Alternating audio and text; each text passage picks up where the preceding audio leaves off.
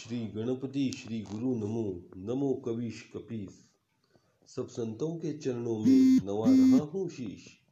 उमा शंभु में जिस तरह हुआ रुचिर संवाद, पहले उस प्रसंग का करना है अनुवाद।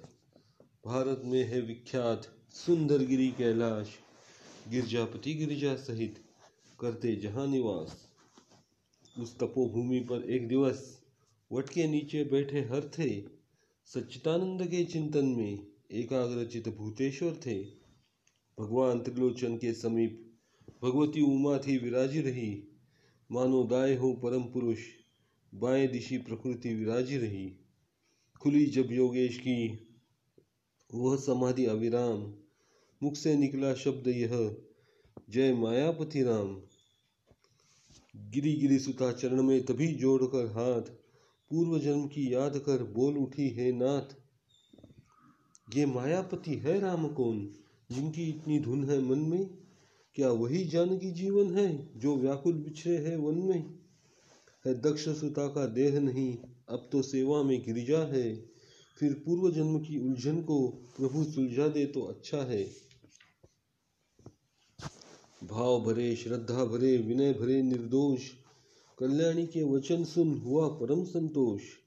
बोले, शिव, हृदयेश्वरी, है ये धन्य विचार। हत्यंतरी का आज फिर छेड़ा तूने तार। जय विजय शाप के भृगुमुनि के। त्रेता में निश्चर विकट रहे। दशकंदर का कुंभकर्ण बनकर पृथ्वी पर वो प्रकट हुए। इन दोनों में अत्यंत क्रूर, विख्यात बनी दशकंदर था। जिसके भुजदंडों के बल से थर्रा था, सकल चरा चराचर था। यम, अग्नि, पवन, जल, सूर्य, चंद्र सब उसके सेवा करते थे। दिक्पाल सुरेश, कुबेर, वरुण उसके प्रताप से डरते थे। जग के छाती पे सोने की लंका में निशाचर रहता था। हरिनाम न लेने देता था, जगदीश्वर बनकर रहता था।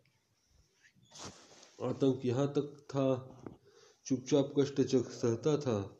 शालाएँ जहाँ यज्ञ की थी, ऋषि रक्त वहाँ पर बहता था। असुरों का जब बढ़ गया, अतिशय अत्याचार। हुआ सुरों में उस समय दारुण हाहाकार। वही समय था, मच गया जग में हाहाकार। ब्रह्मा जी के सभा में होने लगा विचार। सुर सुर भी सहित सकल सुर थे, सुर गुरु थे। सुना सिर भी था। पृथ्वी भी धेनु रूप में थी, आमंत्रित ये शरीर भी था। उस समय कहा, ये ब्रह्मा ने निष्फल है, संभाषण करना।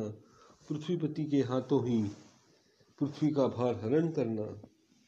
हरि ही कर सकते हैं, पीड़ा अपने अपने साधन अब वही है। निर्बल के बल, निर्गुण के गुण, निर्धन के धन अब वही है। ये सुनते ही सब बोल उठे, इस समय हम उन्हें पाए कहाँ? वे चौदह भुवन के बिहारी है, इसलिए ढूंढे जाए कहाँ? गोलोक जाए? वैकुंठ चले जाए? शिर सिंधु पर जाए हम? क्या जाने कहाँ दयानिधि है? किस जगह पुकार सुनाए हम? जब सुरमंडली अधीर हुई, जब मचने लगा दुहाई यह, उस समय सुन रही हो गिरजे, मैंने आवाज़ लगाई यह। व्यापक है, सर्वत्र है, ईश्वर सर्वाधार। क्षण में ही होते हैं प्रकट सुनकर प्रेम पुकार। अपनी तो यही धारणा है, अपनी तो बस टेक यही। भगवान प्रेम में है अपने, हम पाठ पढ़े एक यही। रहने दो अब, और उपासना, प्रेमो उपासना करना सीखो। करुणा निधि से मिलना है तो करुणा कंदन करना सीखो। हो जाओ मेरे साथ खड़े, उठकर अपना गुणगान गाओ। नारायण अभी प्रकट होंगे, हे भक्तों, आह्वान करो। हुआ जब, हुआ अब जब भी प्रस्ताव यह सुरगुण को स्वीकार, मिलकर मेरे साथ सब करने लगे पुकार। बजा प्रेम प्यारों से, जब पुकार की साज, कानों में आई तब एक प्यारी आवाज़। भक्तों, तुम सब निश्चिंत रहो। अब तुम्हें न कोई भय होगा। ये धरती होगी रंगभूमि धरणीधर का अभिनय होगा। सुन सकते नहीं कान मेरे, अधिकतम पुकार अधीनों की। देखेगा शीघ्र दुष्ट मंडल क्या प्रबलता है दीनों की।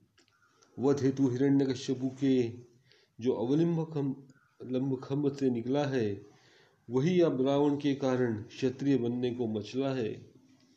जग की पुकार सुनकर तक्षण जो नंगे पैरों आता है, भक्तों, तुम सबकी रक्षा को आज फिर वही दौड़ के आता है। पृथ्वी, मेरी प्यारी पृथ्वी, मैं तेरा ताप मिटाऊँगा। दशरथ के घर राम बनकर अति शीघ्र अवध में आऊँगा। गिरजय, ये आवाज़ थी था, थी, या था अभय प्रसाद? हम सब गदगद हो गए, सुन ऐसी संवाद। ब्रह्मा ने कहा, बधाई हो। भगवान अवध में आते हैं।